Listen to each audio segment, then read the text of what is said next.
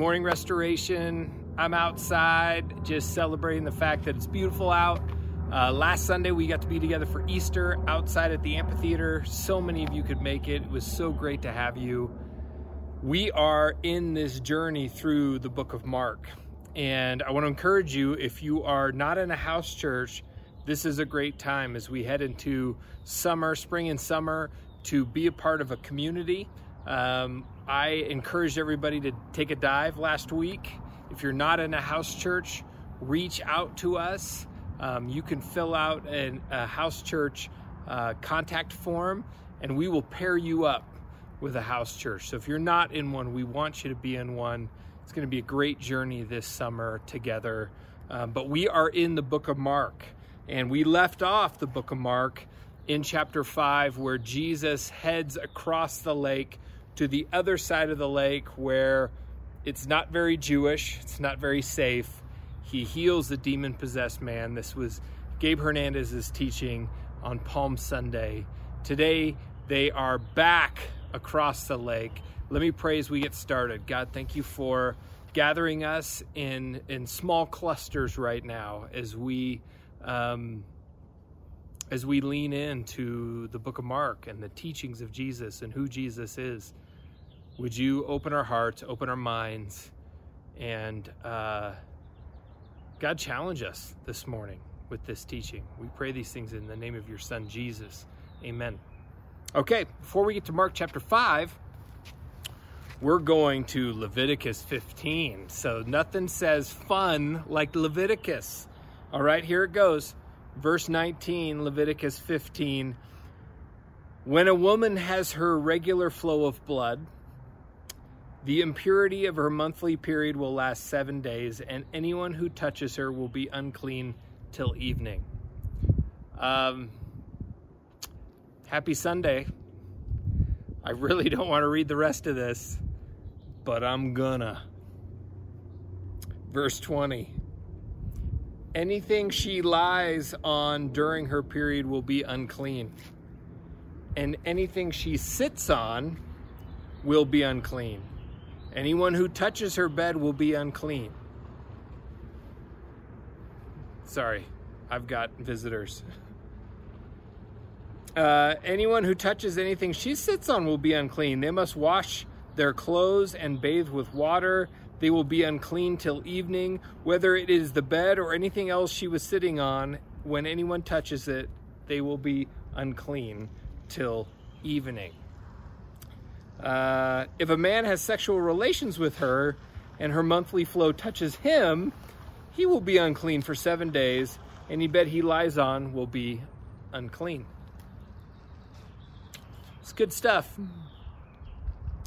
Uh, when a woman has a discharge of blood for many days at a time other than her monthly period or a discharge that continues beyond her period, she will be unclean as long as she has the discharge just in the days of her period. Uh, this is the worst. Uh, verse 31. This is we're just going to skip a few. You must keep the Israelites separate from things that make them unclean, so they will not die in their uncleanness for defiling my dwelling place place which is among them.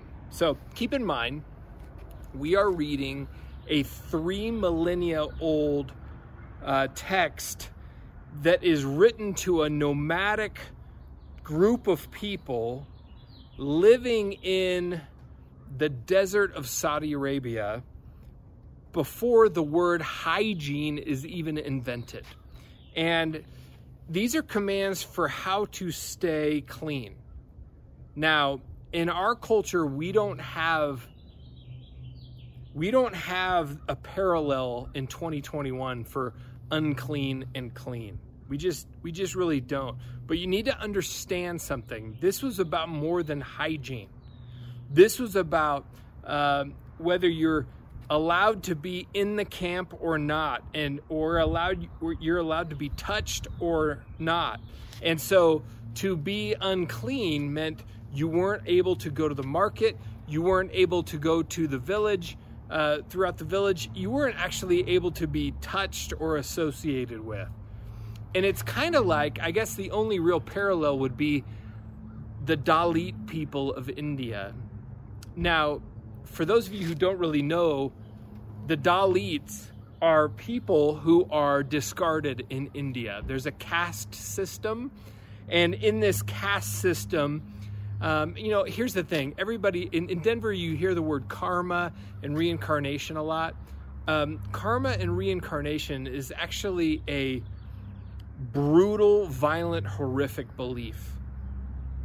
It basically says that if you're born with a deformity, if you're born with any imperfection, that you are being punished in this life for what you did in a past life. And so, if you're being punished in this life for something you did in the past life, no one's supposed to actually help you in your punishment. And so, the real life version of actual karma and reincarnation is brutal. It's it's retribution, it's you're dumped and left to die, you're untouchable. And so in the same way, a woman who is uh, bleeding in this culture would be cut off temporarily from their village, from their people. And it would keep you away from worshiping God at the temple. Let's fast forward a bit. There's another setup passage for this for Mark 5. In Numbers 15, it says, The Lord said to Moses, Speak to the Israelites and say to them throughout the generations to come, You are to make tassels on the corners of your garments with a blue cord on each tassel. Okay? You will have these tassels to look at, and so you will remember all the commands of the Lord, that you may obey them and not prostitute yourselves by chasing after the lusts of your own hearts and eyes. Then you will remember to obey all my commands and will be consecrated to your God. I am the Lord your God who brought you out of Egypt to be your God. I am the Lord your God. See, the idea behind this is you would make a, uh, God wanted the people of Israel to make a prayer shawl, which is called a kanaf. And each tassel hanging off the kanaf was, there were 613 tassels, one for each of the commands, one for each of the laws. And so you would wear this tassel if you were a rabbi, you would wear this tassel and it would represent the Torah and it would remind you to keep praying. And and the four corners of the of the garment really it comes up all over scripture. Check this out. In Malachi 4 it says surely the day is coming. It will burn like a furnace. All the arrogant and every evildoer will will be stubble. And the day that is coming will set them on fire says the Lord Almighty. Not a root or a branch will be left to them but for you who is who revere my name, the Sun of Righteousness, that's an idea for the Messiah, will rise with healing in its rays, and you will go out and frolic like well-fed calves. So the uh, the same Hebrew word for rays, healing in its rays, is uh, the same word used for tassels. And so legend has it with rabbinic writings from before Jesus that when Messiah would come, there would be special healing powers in his prayer shawl, in his kanaf.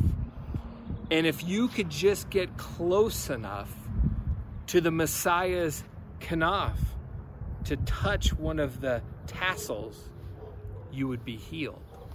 Okay, so that is all some Old Testament setup for where we're going today in Mark chapter 5.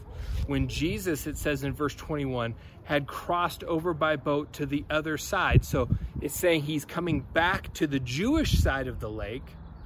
Uh, a large crowd gathered around him while he was by the lake. Then one of the synagogue leaders, named Jairus, came, and when he saw Jesus, he fell at his feet he pleaded earnestly with him, My little daughter is dying. Please come and put your hands on her so that she will be healed and live. Okay, so Jairus is a synagogue leader. Now, uh, he's meaning he's he's well educated, he's affluent, he's well respected in the community on the Jewish side of the lake. Um, now, remember, Jesus has a rocky relationship with the synagogues. He's been kicked out of many of the synagogues. and and he's he he doesn't have the best relationship with the Jewish leaders as we know. So Jairus would have been wise to keep a safe distance from Jesus and stay kind of neutral. But his desperation kind of hurdles him towards Jesus, okay? And the word dying here is actually a Greek word that means at death's door which is to say that she didn't have she had moments left to live this little girl. And then jesus goes with him. So in verse 24 it says so jesus went with him. A large crowd followed and pressed around him and a woman was there who had been subject to bleeding for 12 years so, according to Levitical law, out of Leviticus 15, she is a Jewish woman. She is on the Jewish side of the lake, and she is unclean. And she has been so for 12 years. She's not just physically unclean, she is socially and religiously unclean. And she's part of this crowd. She is most likely not married, and not she doesn't have children and she can be nowhere near the temple. It's just a fascinating um, backstory here. It says that in verse 26 she had suffered a great deal under the care of many doctors and had spent all she had yet instead of getting better she grew worse. Um, the word suffered is uh, the greek word mastix which actually means to be tortured she had been tortured under the care of many doctors, spent all she had. So she has spent all of her money to get well, and she hasn't gotten well. And in fact, many of the cures that were th- hurtled at her, that were thrown at her, actually probably made her suffer even more. We actually have, this is the craziest thing, some uh, uh, there's a Bab- Babylonian Talmud, a, a teaching um, scroll that talks about how to help a woman who's been bleeding for this long. And there's these weird, uh, creepy, um, uh, like uh, tricks, as you will, or, or, or cures that were tried on women. One, I'm going to name three. These are horrific. Ladies, um, dang it. I mean, for millennia, you guys have been uh, just got the raw end of the deal.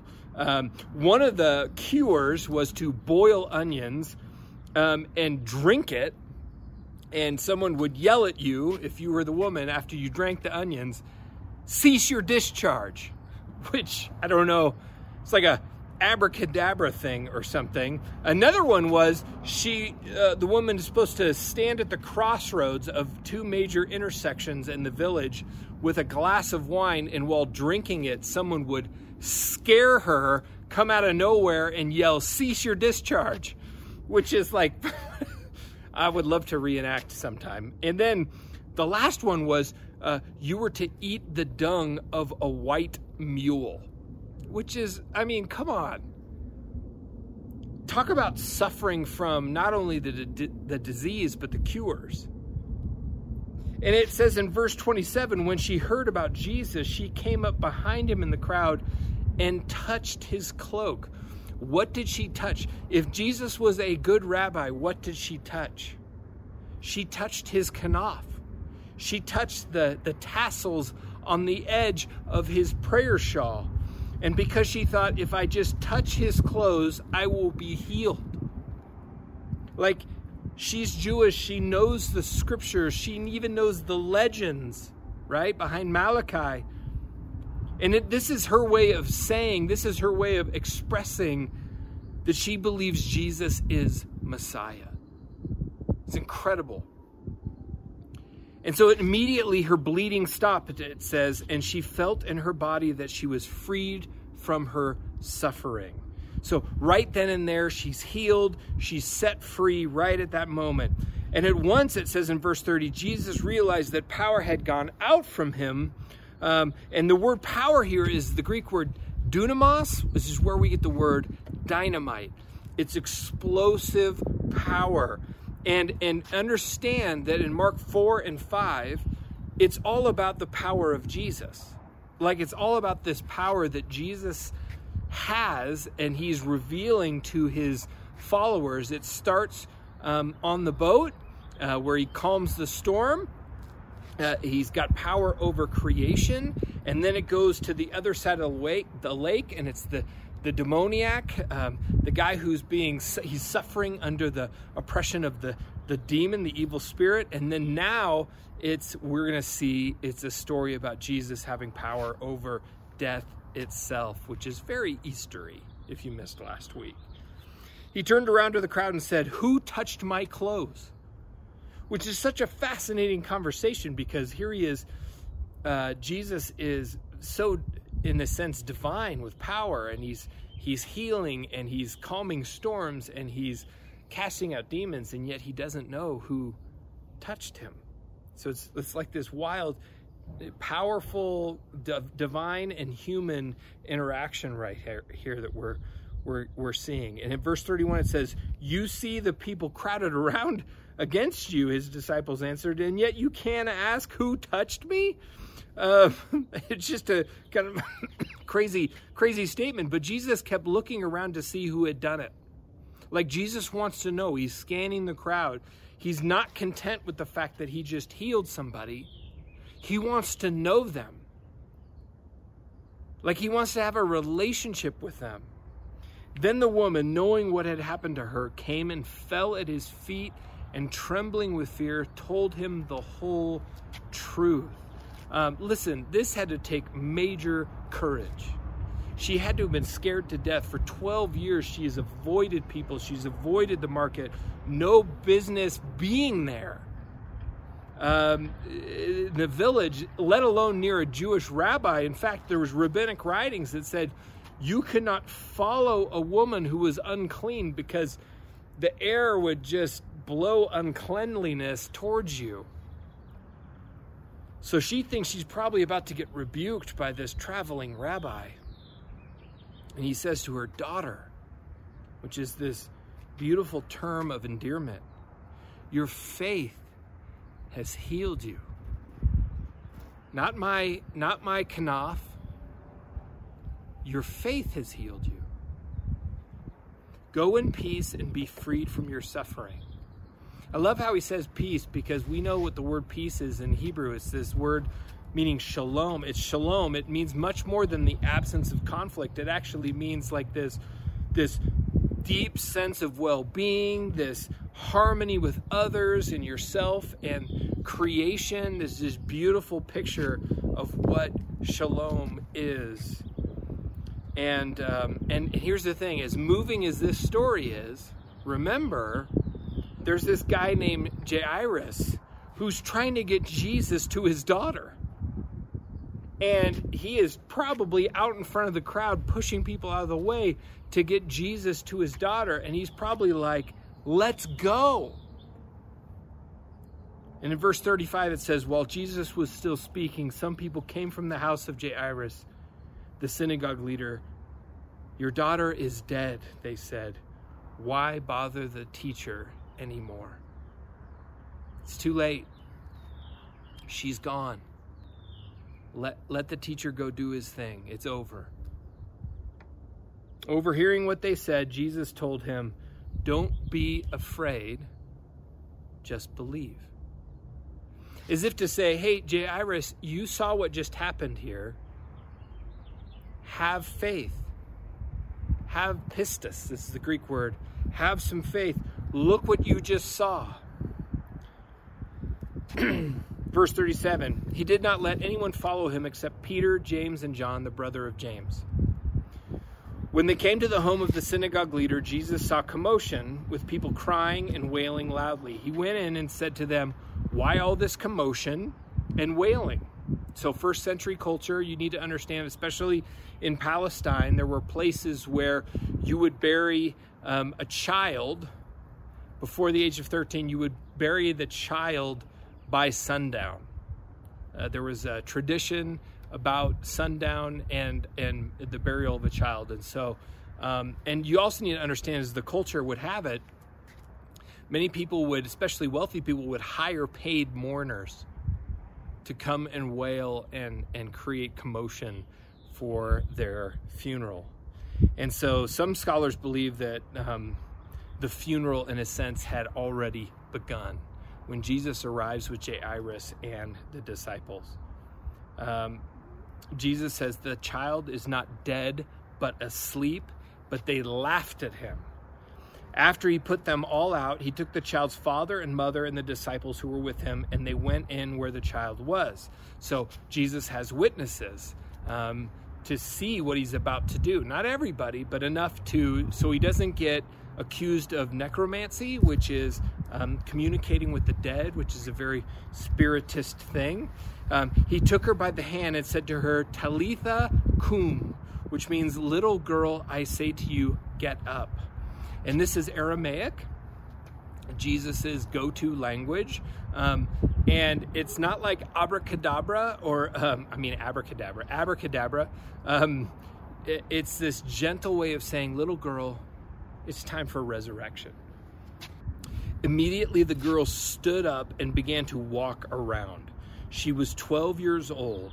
At this, they were completely astonished. He gave strict orders not to let anyone know about this and told them to give, give her something to eat. I love how Jesus is like, hey, girl's hungry, all right? She just died, so feed her. You know what I mean? But here's what's interesting about the parallels between the two stories they're both women, okay? They are both uh, unclean, one because of bleeding, the other because she was a corpse, right? Um, they're both uh, called daughter by Jesus right? They're, they're both affectionately called daughter by Jesus. They're both touched and made clean. And one has 12 years of sickness, and the other one was 12 years old, which I find to be a fascinating parable, uh, par- parallel. All that to say, here's what Mark is trying to get at in this passage, in the gospel, really. He's saying that this is what it looks like when the kingdom of God comes near. This is what it's supposed to be like. There's supposed to be uh, the untouchables are touched, the unclean are made clean. Um, and here you got a wealthy man and a very poor, ostracized woman, both out of desperation coming to Jesus in faith. And the whole mode of this beginning part of Mark is that the kingdom of God is near. The kingdom of God is near, not in time, but in space. Like the kingdom of God is close. The kingdom of God is where God makes everything right. And so there's four things I want to share with you as we wrap this up and you talk in your house church. The first one is this passage says a lot about God. It says a lot about God. Um, G- this is God is Jesus like, meaning he's not a, God is not aloof or some cold force. Um, God is is actually scanning the crowd looking for the face, right?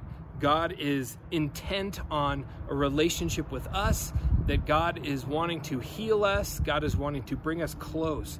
And for many of us, we come to God like the woman comes to Jesus. We just want a touch. Like we just want a bit of power, a bit of healing, and then to kind of blend back in and go about our way. And I think in many ways, this is a lot how I approach God as well just get a little power, you know, uh, maybe hit Easter, maybe hit a worship song or a worship concert, um, get a little bit of direction, get a little bit of comfort or a little bit of encouragement, and then we slip away unnoticed. And I don't I just don't think that's enough for God. I think Jesus wants a relationship with us that is that is is about all of life. And he wants us to be known by him. He wants to know us. And I think this is where the American following Jesus lie resurfaces. Um, the idea that God is like a vending machine, that God is just after our, he's an empathetic God who's just after how we feel. And he's, he's there to pick us up. No, God is the father of all creation, and he wants us to interact with Him like we're sons and daughters, not in for a quick, a quick uh, healing or a or a quick bit of encouragement. Ultimately, it's about being with Him. And the question I have for us this morning in this first kind of part is where in your life do you need to stop acting like a consumer of God and start acting like a son or a daughter? Where in life does that need to happen? The second one is this this passage says a lot about God's timing. You know, what's interesting is this woman had been sick for 12 years. And and then to Jairus, he's like, "Don't be afraid. Things are going to work out fine." And and we see it for you and me. We see time as linear, and it it just seems to me the the older I get, the more I see God move. That it's not about our timing; it's about God's timing. It's about God's rhythm, and His rhythm is really unseen for us, and it can get frustrating and some of you are probably sitting there going, Yeah, it has been 12 years. I've been praying for this for 12 years. Or my son or my daughter or my marriage or my career or my whatever has already died. And I'm still waiting. And I'm still suffering. And there may be like a, a conversation that you're having with God. Well, like, where were you? Where have you been? Um, yeah, where have you been hiding, God? Because I've needed you over and over and over again. And and this kind of leads us into the third point where it says a lot about sickness and healing. This passage, this passage, uh, the word the word healed in Greek actually is the word sozo, which actually means saved. And 89 times in the New Testament, it actually means saved like salvation. It's where we get the word salvation. Two times it means physically healed. And so these this is one of those times. And, the idea behind this, I, I really want to get across to you and me, is that salvation is more than just um, phys- like uh, sin uh, being forgiven and us being saved. Salvation is all encompassing. The idea behind salvation for God is wholeness. Like we talked about at the beginning of the year, uh, following Jesus with our whole selves. That's what Jesus is about. That's what his salvation is about. It's about the physical, the spiritual, the emotional. It's about all of that.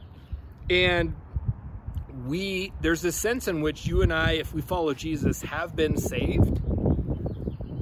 But on another sense, that we will be saved like there's more to come in our saving. That it has to do with resurrection and wholeness in our bodies. And and and freedom from all of the effects of the fall. And freedom from cancer and depression and um, you know all the things that we deal with in this life. So on the one hand, you will all be healed. We will all be healed. On the other hand, sometimes um, in scripture, like these two passages, those are temporary healings. The 12 year old girl ends up going on to die one day. And so we need, just need to have all that in our understanding that the chances are um, we could be healed before resurrection. But the chances are that we're all going to die. I mean, it's a 100% chance. The reality is is that resurrection means that ultimate healing will come for all of us who follow Jesus, all of us that trust in Jesus. And it's this deep sense of future shalom coming that should draw us closer to Jesus, closer to the hope of resurrection. And the final thing is this, and this is point four this passage says a lot about faith and um, the idea here is that you and I have been saved, that you and I have been initially saved, but will be saved further. There's this idea of aching for salvation, the aching for the future salvation that is to come. And Jairus, he put his reputation aside. This woman who had been bleeding for 12 years just reached out with just all the faith she could muster and touched the corner of Jesus' robe. It's because the both of them were desperate. And here's the thing here's just the hard reality for many of us who have grown up in the United States of America where we've had everything at our fingertips. You and I are culturally conditioned to not be desperate before God. We're just culturally conditioned to not be desperate before God. We have been conditioned to trust in medication and to trust in insurance and to lean on our finances and our capability.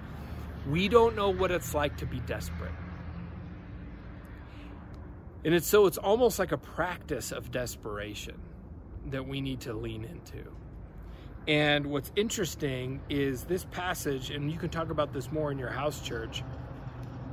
What would it look like to live with this kind of faith, desperation, and expectancy? What would this look like? And to be honest with you, many of us don't really want to live with that kind of desperation because it's uncomfortable because it's vulnerable, because it's it's not success driven or goal oriented or any of those things. It is hard. And I believe, here's what I believe. I believe that God is wanting us to reach out in desperation and faith and that he actually rewards us for that. Now, I'm not I'm not going to play like some sort of a um, you know a kind of a gospel that says if you do this then God will do this. But I really do believe that when we put ourselves out there and risk and in desperation and expectancy that God shows up. And it may not be in his timing, it may not be in your timing, it may be in his timing, but the point is is that you and I can learn to link arms together and trust and actually trust. So this morning what I want to do is I just want to pray for us. And as you head into your uh, time of sharing uh, as a house church, so pray with me. God, this morning we are uh, letting the full force of this passage hit us the desperate prayer, the desperate um, intervention of Jairus and this woman into the life of Jesus to to to do something, to show power, to heal. And God, this morning we just recognize that many of us, many of us don't know if we want to do that. We want to try other angles. We want to try other things. But God, you are after not only our salvation, our healing, but you're after you're after seeing our face of having a relationship with us. So God, I just want to spend some time in silence this morning. As this message, as this teaching, as this scripture rattles around inside of us.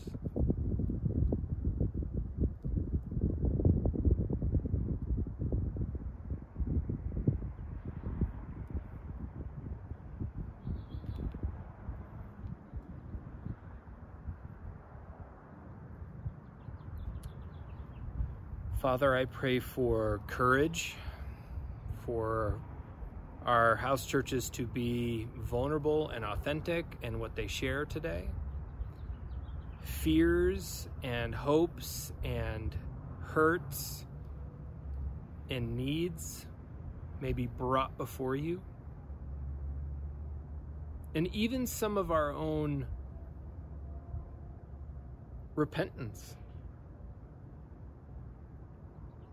that we've relied on other means, that we've just come to you, to you for a little bit of power, a little bit of encouragement, a little bit of comfort, but you want to have a relationship with us. So, God, we trust this time. We pray that you would work. In the name of your Son, Jesus, amen.